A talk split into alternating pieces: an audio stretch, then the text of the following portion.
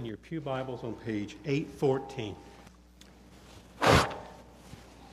And Jesus went throughout all the cities and villages, teaching in their synagogues and proclaiming the gospel of the kingdom and healing every disease and every affliction. When he saw the crowds, he had compassion for them because they were harassed and helpless, like sheep without a shepherd. Then he said to his disciples, "The harvest is plentiful, but the laborers are few. Therefore, pray earnestly to the Lord for the, of the harvest to send out laborers into his harvest." The word of the Lord.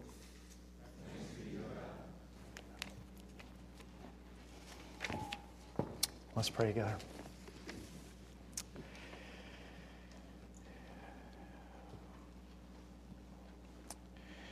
Father, one day um, the entire planet Earth is going to be filled with the knowledge of your glory as the waters cover the sea. This planet is already full of your glory. What it's not full of is the knowledge of your glory in the face and work of Jesus Christ. And so what we're asking uh, now, we join together and we ask now before we look together at your word, that you would work by the power of your Spirit to make the glory of Jesus Christ known to those who are his sheep. We pray that you would strengthen uh, all of your children here this morning with a clear-eyed vision of your Son, and we pray that you would also call out of darkness and into your marvelous light many this morning, so that this would be the day of their salvation. And we pray in Jesus' name, amen. I'm so excited to be back in the Gospel of Matthew. Uh, just really looking forward to that and uh, grateful for God's providence. Uh, we're going to pick up this morning exactly where we left off at the end of May when we uh, transitioned away for our summer series on the doctrines of grace. So we're back at the end of chapter nine. Now, when you preach uh, consecutively, or as a church, when you study uh, your way consecutively through a book of the Bible, there are advantages and then there are disadvantages to that approach. Uh, the greatest advantage of it is that as you're going through a book consecutively, the greatest advantage is that you can't skip stuff, right? I mean, there's always stuff in the Bible that makes us uncomfortable, that we would prefer to avoid. And when you're just approaching things thematically, it's really easy to cherry pick texts that seem to only raise questions that you feel like you already have the answer to. Now, that's the greatest advantage of this approach uh, to preaching and study together as a congregation. You can't avoid texts uh, that you might want to avoid, because everyone knows if you do, right? So if nothing else, peer pressure keeps you focused. So what's the greatest disadvantage? Well, the greatest disadvantage is that you can't avoid texts you'd want to avoid. You can't avoid texts that expose you. You can't avoid texts that challenge you, that raise questions, that infringe upon your liberties. And friends, uh, these four verses have been like that for me. When I got to them at the end of May, God Um, challenged me through them. And I feel as though Jesus has been staring me in the eye through these four verses for three months, and he hasn't blinked once.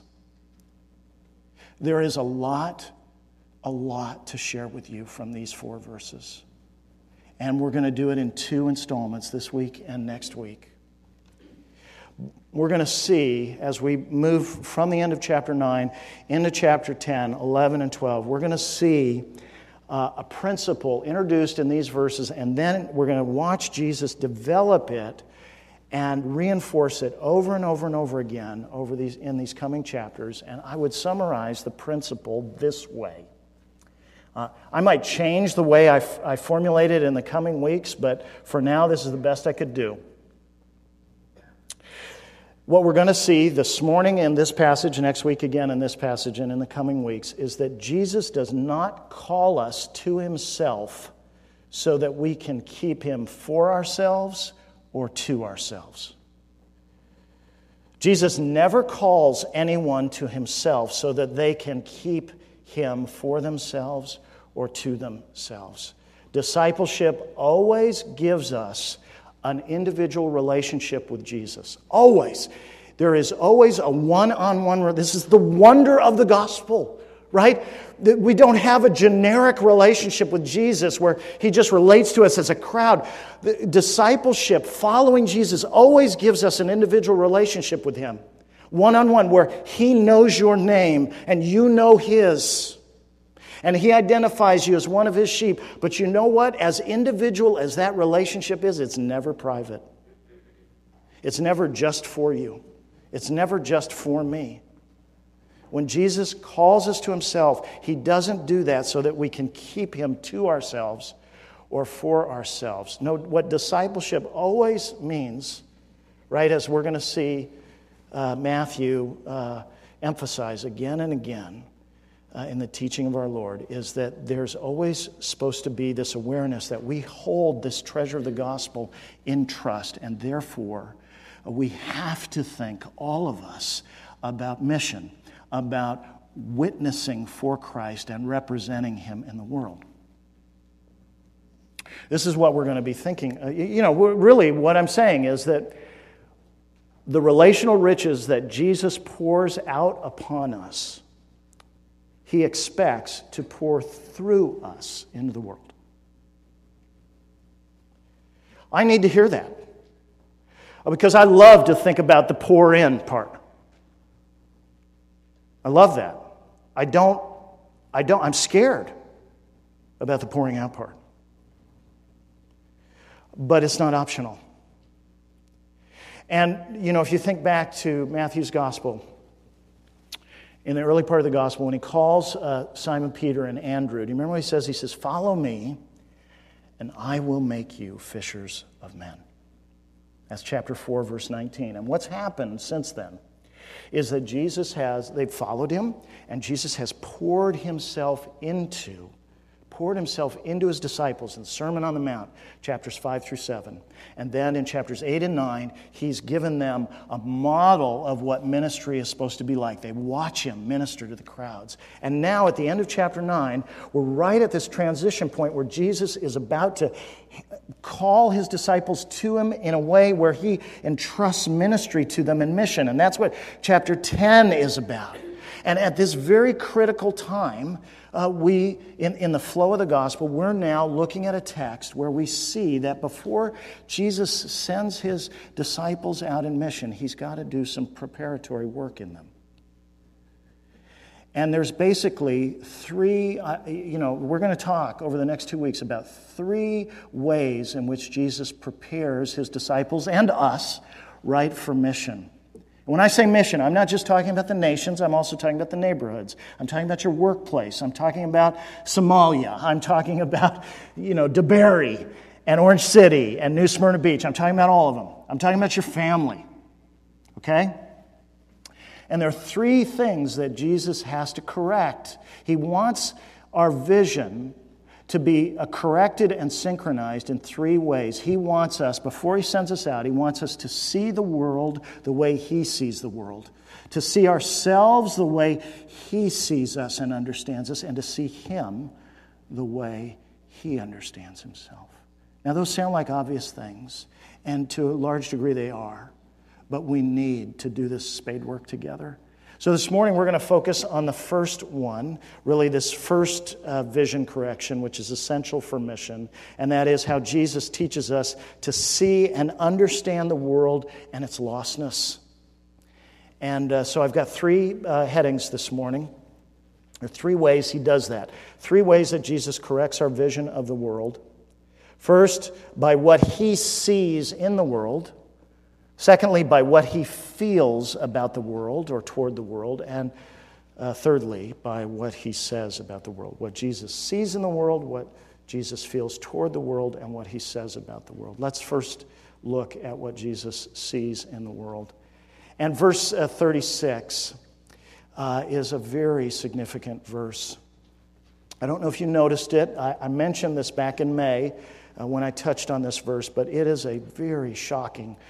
verse, when he, speaking about Jesus, when he saw the crowds, he had compassion for them because they were harassed and helpless like sheep without a shepherd. That's an amazing verse, because you see what's happening. You see what the Holy Spirit is doing with that verse. He is literally putting us, I mean, this is, it, it is hard to imagine a more sacred window than that verse. Because you know what that verse is saying? That verse is saying, let me make sure you understand what Jesus saw and what he felt. You see what that verse is doing? That verse is taking us inside Jesus. We're not just watching him. We're inside of him in verse thirty-six, watching the world. Now that's amazing. And you might say, well, how does Matthew know that? Well, Matthew was with Jesus for three years. Do you think it's possible Jesus told him what he saw and what he felt? I think it is. But it's amazing. The Holy Spirit ushers us into the most holy courts there are in the universe, the heart and mind of Jesus Christ, to let us know what Jesus saw when he looked at the crowds and what he felt. And you know, because it's Jesus seeing, because it's Jesus seeing, that means he's seeing reality. He is able to see beneath the surface. When Jesus, friends, when Jesus looks at the world, he sees lostness.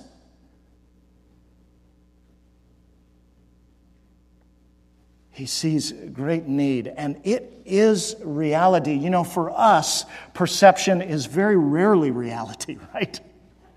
How often have you been wrong, massively wrong, when you looked at the appearance of something? Like five seconds ago. How about that for me? Okay? But for Jesus, perception is reality, right? And so this is the true condition of men, whether or not we realize it. I don't expect the world to agree with you or to agree with Jesus. It, and we don't need the world to agree with us on this, right? This is what Jesus sees. And he sees symptoms and he sees a disease. The symptoms are that they were harassed and helpless. I mean, can you imagine how tired Jesus is at this point? I mean, when you go back and you read what he did in chapters eight and nine and all the different people he cared for and all the amazing situations in which he involved himself, and then at the end of chapter nine, verse thirty-five, you've got this summary passage that kind of gives us the big overview, the summary description of this huge overview of what Jesus has been doing, teaching and proclaiming the gospel of the kingdom and healing every disease and every affliction, and, and still the people are following him. And when he looks on them, he doesn't see a to-do list. He looks and he sees their needs. Why are they following me?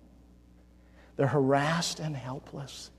It's an amazing description of what it means to be uh, helpless and, you know, under a power that you can't master, uh, troubled, burdened, in a way that you can't fix or uh, extricate yourself from. That's the symptom.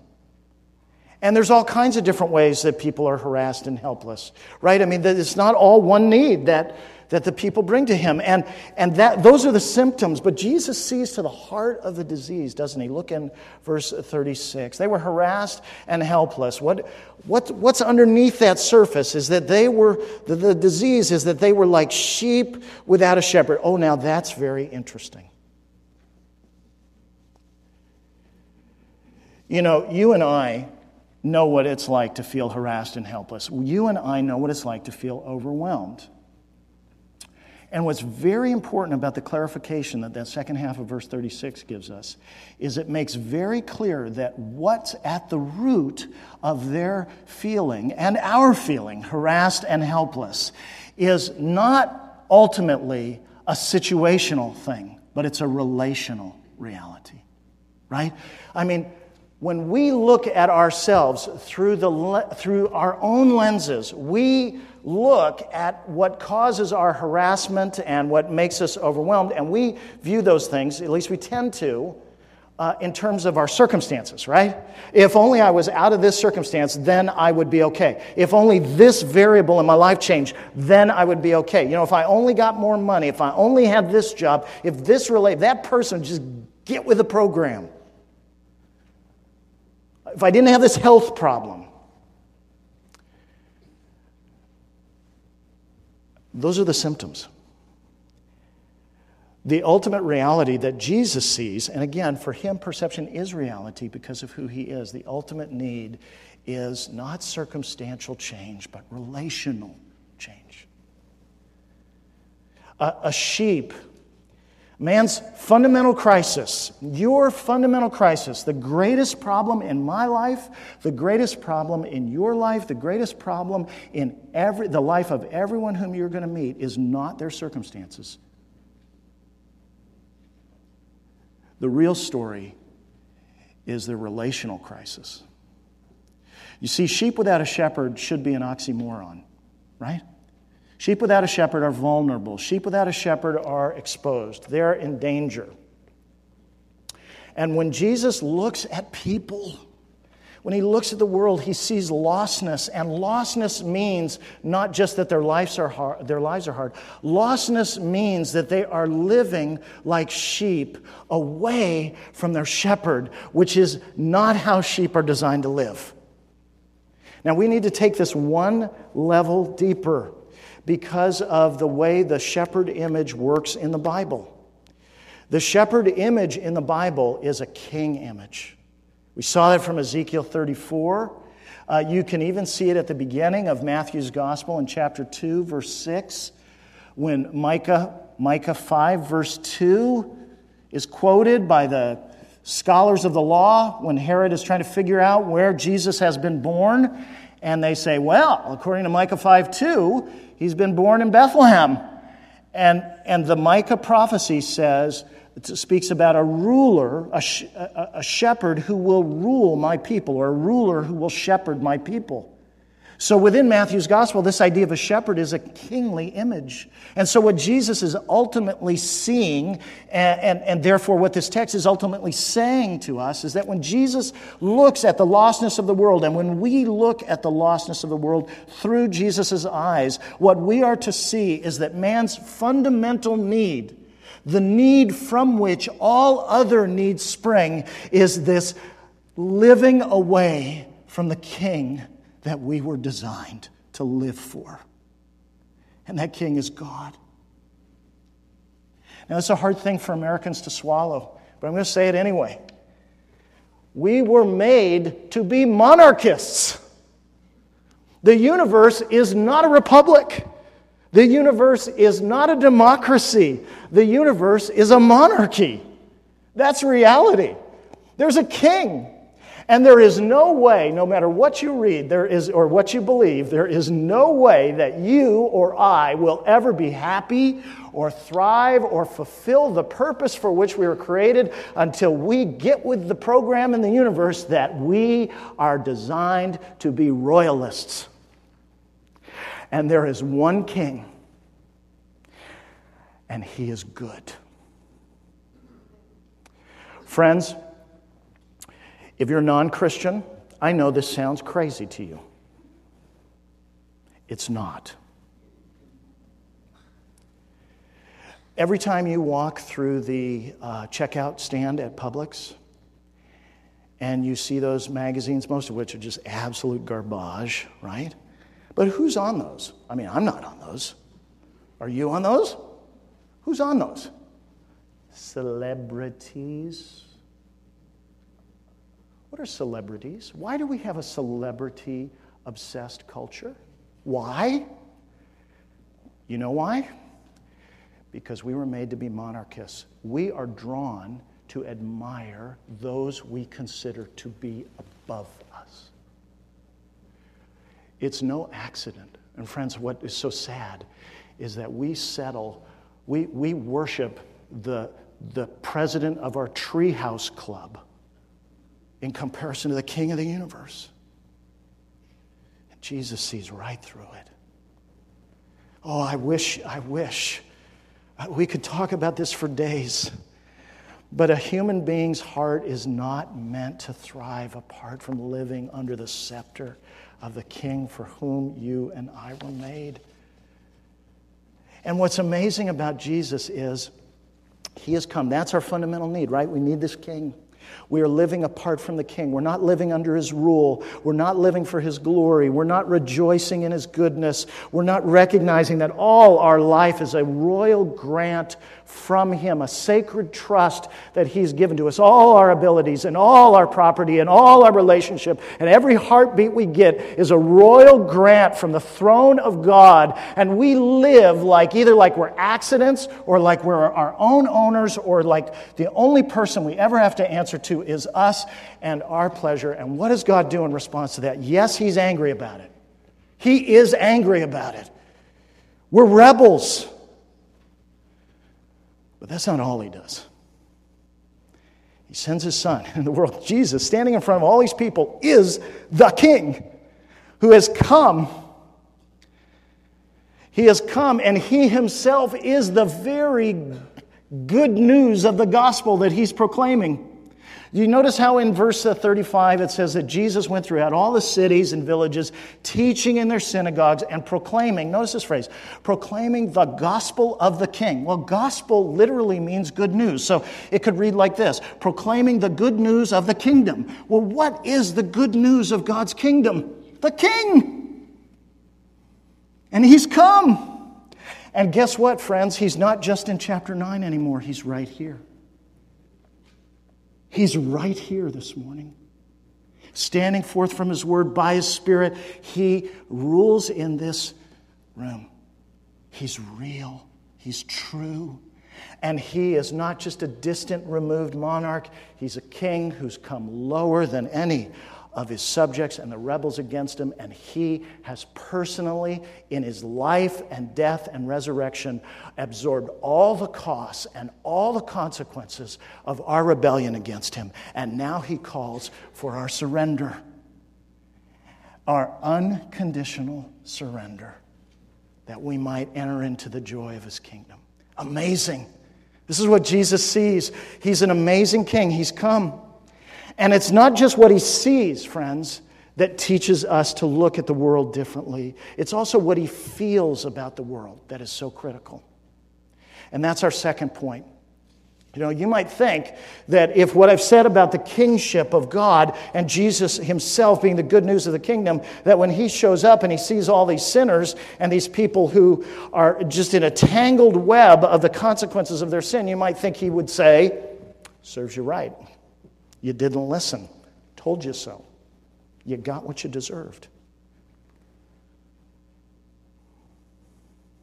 But here's the other part of the sacred window that Matthew gives us in verse thirty-six. We not only know what he saw, we know what he felt. When he looked out at the lostness of the world, look at what it says. He had compassion for them. Now, if it's true that when Jesus sees the lostness of men, he sees the reality of their lostness, it's equally true that when Jesus feels the implications of the lostness of men, that his feeling is the measure of reality. It is a terrible thing to be lost. It is a terrible thing to be lost. To be estranged from God, to be under the wrath of God, to not know who you are, and you never will until you know the God who made you. To have your conscience battered and bruised night after night after night, because try as you might, like Raskolnikov in Crime and Punishment, you might say that there is no absolute truth, but your conscience rebuts you. And you know that you are going to have to answer for things in your life. To be lost and to have no answer for conscience. To be lost and to be utterly alone. To live believing that you are the center of your own universe. When you know, when you're honest and you look in the mirror and you get away from people, that you're not good enough or strong enough or wise enough. Friend, it is a terrible thing to be lost. And the worst thing of it all is it's unnecessary. Because the king has come. He came the first time to purchase salvation for anyone who would repent of their sins and trust in him. And he's here again this morning. He's not done. You see, this amazing word that, that Matthew uh, uses, that he had compassion for them, is, is a word that is, there is no one word in English. Right? There's a whole bunch of concepts that are tied together here. It's a very strong word. It's like this beautiful bouquet, and it wraps up mercy, and it wraps up grace and empathy. It's this very powerful word. And one of the commentators, my favorite commentator on the Gospel of Matthew, he says, the way we ought to render this is that his heart went out to them. And I love that. His heart went out to them. Because even in English, right, the word compassion means to suffer with. And so Jesus said, what this is emphasizing is that when Jesus, he sees what's wrong with men. He sees their lostness.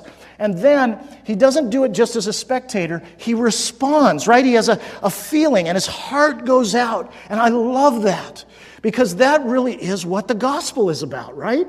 This wonder that, that Jesus gave his all.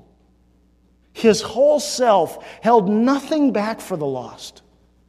Doesn't that amaze you? It amazes me. He was entitled to hold everything back, and he held nothing back. Down to his last breath, his last heartbeat. And then after he was crucified and all his disciples abandoned him, he could have withheld himself. He could have risen from the dead to be vindicated and just gone straight to the Father's right hand and never told the disciples because they abandoned him. Did he do that? No. Because his heart, his resurrected heart, went out to his disciples. And then when he ascended to the Father's right hand and received from the Father as the reward for his ministry the full, unrestrained portion of the Holy Spirit, he could have said, well, okay, maybe one day they'll turn around. His heart went out to them again. And then, friends, somehow, amazingly, and we'll talk more about this next week, the gospel got to you. Got to you and to me. Jesus' heart went out to us individually. It's amazing. And this morning, it is such a great privilege for me as your pastor, and such a great privilege for me as a Christian to remind myself and you that Jesus still has not pulled his heart back from the world. His heart is going out even now in this room. Of course, not only in this room, but just as certainly in this room. And this is not the heart of Jesus from Matthew nine. This is a much stronger heart. This is an exalted heart. This is the heart of a king under whose feet everything has been put in subjection. This is the heart of a king who, right, has been given all authority in heaven and on earth, and his heart is going out because he has compassion on the lost. Now, you think about, okay, how do we apply this? Well, the first way to apply it is, if, friend, if you are a non-Christian, I, I assume that you have come into this sanctuary Uh, with all kinds of caricatures about who Jesus is and what he's like. And unfortunately, the source of most of those caricatures is probably us. I'm sorry. We don't do a very good job most of the time showing forth what Jesus is actually like. We paint poorly. But this text does not paint poorly. This is what he's like. And so if you're a non-Christian, the most important thing for you to see is that Jesus' heart is still going out to you specifically this morning as a lost person. He has compassion for you in your lostness. Now, that compassion is not going to leave you as you are. You don't get, it's not tame. He means to change you by claiming you for himself. But it's available to you this morning. That's an amazing thing. It's a wonderful thing. But the second application is for us who are Christians. If we think about how Jesus has had this great compassion on um, non-Christians and the lost, and you feel, and, and we need to feel not just the fact of his compassion, but also the force of it, that this is a very uh, strong word. And why is it that he isn't angry when he looks at these crowds? Why is it that he's not disgusted when he looks at these crowds? Why is it that he's not at least massively disappointed in them and saying, you know, I, compassion? I mean, come on, Jesus. They are not doing what you said. The reason all this stuff has happened to them is because they have loved the creature and the creation more than their Creator, who's blessed forever. Haven't they gotten what they deserved?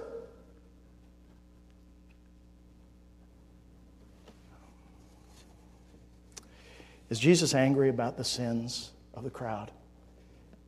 Yes. More than we know.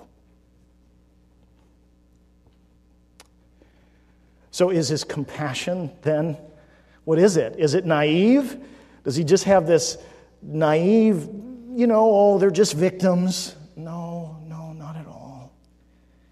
See, God's uh, heart is very complex. Jesus' heart is infinitely complex, right? Just like we saw in the reflection quote, you know, the great exercise of faith is to keep both sin and the deliverance from sin together.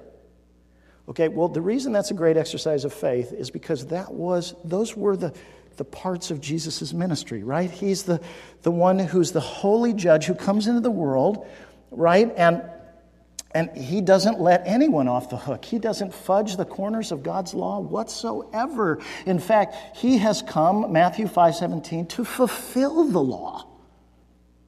But at the very same time, he's come as this deliverer.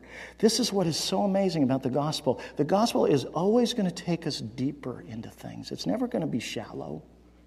And so Jesus is standing there, and yes, his compassion is a deep compassion. And it's also an utterly realistic compassion. He knows that every one of those people is lost ultimately because of their own sin. Same here. But what makes that compassion so amazing is that it's utterly realistic, right? Jesus knows the whole scope of the The, the nature of our problems. It's a fully informed compassion. And, and it's his utterly realistic response to the tangled web of our lostness. My non-Christian friends, I want you to hear that. Jesus is not dealing with a caricature of you. When his heart goes out to you this morning, he is not dealing with just a little part of who you are. He knows the full story better than you do. And his compassion is going out. Now, friends, that's a gut check for me. I, I, I, I suspect it is for you as well. I mean, we live in an age that is very polarized and very polarizing. And I believe that one of the chief temptations for believers in our age right now, especially in our media culture and all that stuff, is, is to, we have got to guard ourselves against being conformed to the way the world thinks about things. This is Romans twelve two, right? Don't be conformed to the world. Don't be squeezed by the world into its mold, but be transformed by the renewing of your mind. And it is very easy to listen to a media culture in which Christians are demonized and then to return the favor. But you see, friends, non-Christians, a Christian must never regard non-Christians as their opponents. I'm going to say that again. A Christian must never regard a non-Christian as his or her opponent. I don't care what the non-Christian is doing. Paul says in Ephesians six twelve, our struggle is not against flesh and blood. It doesn't matter if the non-Christians think of us as their opponents. That's their business. They're accountable to God for that. But what we're accountable to is to feel toward them what Jesus feels toward them, which is how he felt toward us when we were his opponents. And so, non-Christians, regardless of their political persuasion, regardless of their cultural stance, friends, they must always be the objects of our compassion. Because you and I were. his. Now, that's a summons to repentance. There's nobody who gets out of that mesh. I'm right in the middle now of this massive, it's just descended on me like a wildfire, this massive man crush on The Lord of the Rings again. I'm just so swept up in it right now. I think it's because The Hobbit is coming. I just, oh my goodness. So I've been reading Tolkien's letters, and oh, it's completely geeky. And th- this idea of compassion is a huge theme in The Lord of the Rings. I wonder if any of you fellow geeks, and some of you are you're free from this geekdom, and you should, I guess, be grateful. Just bow your head and say thanks for it, okay, that you're free. But for those of you who know The Lord of the Rings, do you know that there is one line that is repeated in all three of the books? And it really is the thematic center of the epic. And that line, oh, see, you didn't know. Gotcha. But now you're going to know, and so you're going to be able to go everywhere and just kind of be smug, okay? The line is this: the pity of Bilbo may rule the fate of many. In other words, if, if you know the story of The Lord of the Rings, Bilbo is the is the is the hobbit. Oh, this is going to get thick here. But Bilbo's the hobbit who finds the ring, the ring of power. And and Bilbo finds the ring that had originally been held by this evil creature, Gollum. Bilbo takes the ring. He doesn't know that it belongs to Gollum, but he keeps it. And Gollum uh, really wants to kill Bilbo. And yet Bilbo, though he has a sword, does not strike back at Gollum. He shows pity toward him. Now later on, Frodo, you with me still? Frodo, who is the ring bearer, the one who is charged with responsibility for taking the ring back into the, the cracks of doom and destroying it, he is talking with Gandalf the wizard, and he regrets that Bilbo didn't kill Gollum when he had the chance. Listen to how this unfolds. So Frodo says this: "What a pity that Bilbo did not stab that vile creature when he had a chance." And then Gandalf the wizard replies, "Pity? It was pity that stayed his hand. Pity and mercy, not to strike without need. And he has been well rewarded, Frodo. Be sure that Bilbo took so little hurt from the evil and escaped in the end because he began his ownership of the ring so, with pity." "I am sorry," said Frodo, "but I am frightened, and I do not feel any pity for Gollum." And Gandalf re- replies this way. He says, "You have not seen him." See, I thought of that when I was thinking about how Matthew nine thirty-six begins with showing us what Jesus saw about the lostness of the world. "No, and I don't want to," said Frodo. "Now, at any rate, he is as bad as an orc," that's a ruined creature, "and just an enemy. He deserves death." "Deserves it?" Gandalf says. "I dare say he does. Many that live deserve death, and some that die deserve life. Can you give it to them? Then do not be too eager to deal out death in judgment. The pity of Bilbo may rule the fate of many, yours not least." And of course, if you know the story, you know it does. Now, here's why I read that to you. Because, friends, Tolkien is putting his finger on something that's not just at the heart of his epic, it's at the heart of reality. Friends, the pity, the mercy, the compassion of Jesus Christ rules the fate of many. This is the universe. This is what Matthew nine thirty-six is showing us, that the king has come. The good news of the kingdom is that the king has come, and he has come with a message of his work, that his compassion may rule the fate of any who will come to him. Friends, that's why I'm a Christian. That's why you're a Christian if you're a believer. That's the hope that we have to offer you if you're a non-Christian. The compassion of Jesus Christ ruling like a king's compassion to overpower the, the, the scars and the sin of your past, to guard you and keep you in the present, to rule like a king, to keep you for the future. That is the gospel.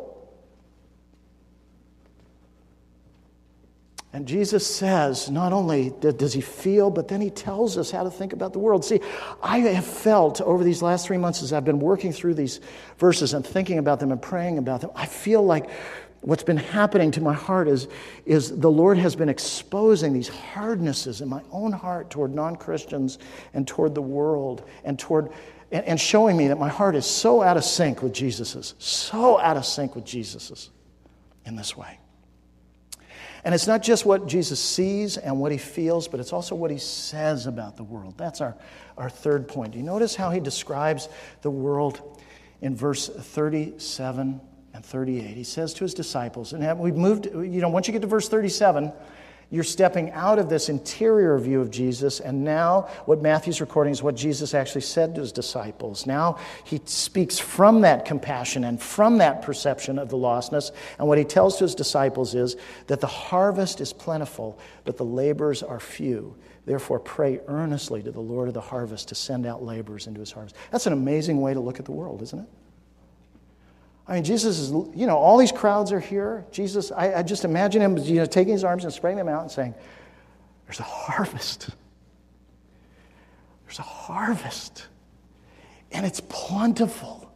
I, what an amazing statement of God's sovereignty, right? I mean, there's so much sin and brokenness in the world. And when Jesus is there, when the King is there, when he's standing right in the midst of the world he made, he says, there's a harvest. God's in control here. God's in control. And there's hope, right? The world is not barren. There is opportunity, right? It's not exhausted by Jesus' healing and teaching, right? There's opportunity that he means for us to see and respond to, that he's entrusting to us. There is opportunity. The world is not a barren place. So, friends, think about those circles and those relationships in your life that you've written off. There is more opportunity there than you think there is. Not because of your strength, right? But because of Jesus' compassion and his willingness, right? To enter into the world. And it's also an amazing statement of urgency, right? The harvest is plentiful. Friends, there is so much brokenness and lostness in the world. The scars of sin. I, I was, I was te- I've told a couple of you uh, this, that a couple of weeks ago I was out for a walk, and suddenly the, just the question came in my mind, um, do I know anybody at, at more than a superficial level whose life isn't full of suffering? Christian and non-Christian. I'd never thought about that question before. It's an interesting question. You know what? I don't know anybody whose life isn't full of suffering. Neither do you. It's a plentiful harvest, and, and it's an urgent harvest. It's a harvest, friends. That means the time is full. The time is ready because God is ready.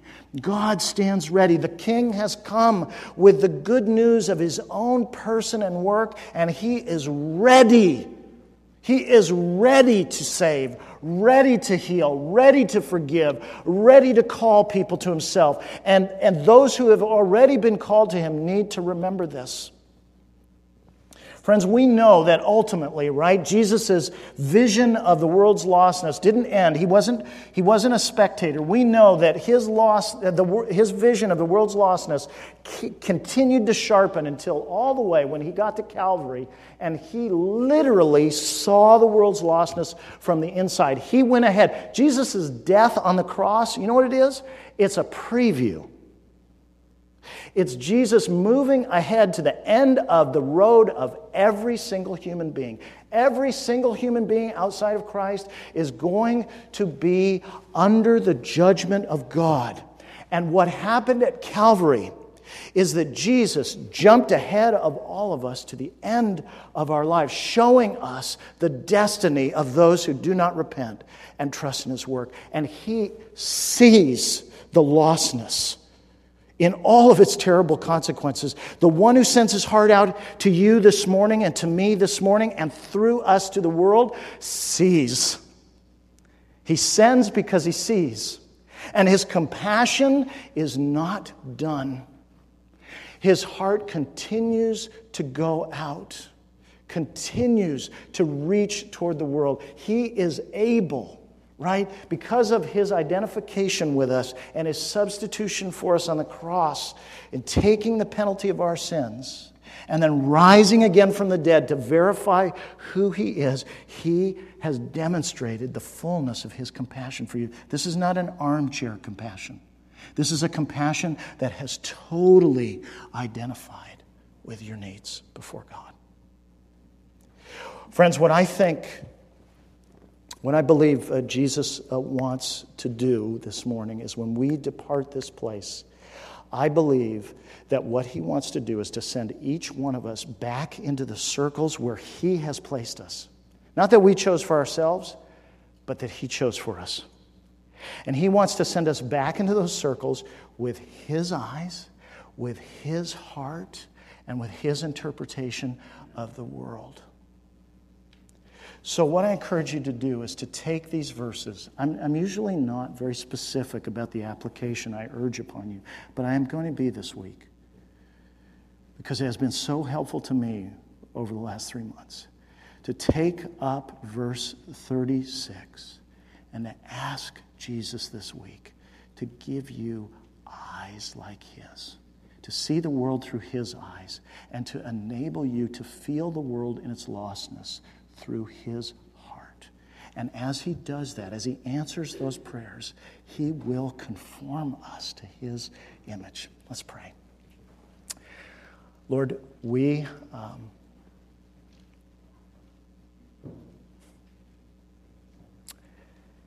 We say not our will, but your will. Give us your eyes and change us so that we feel with your heart. We pray in your name. Amen.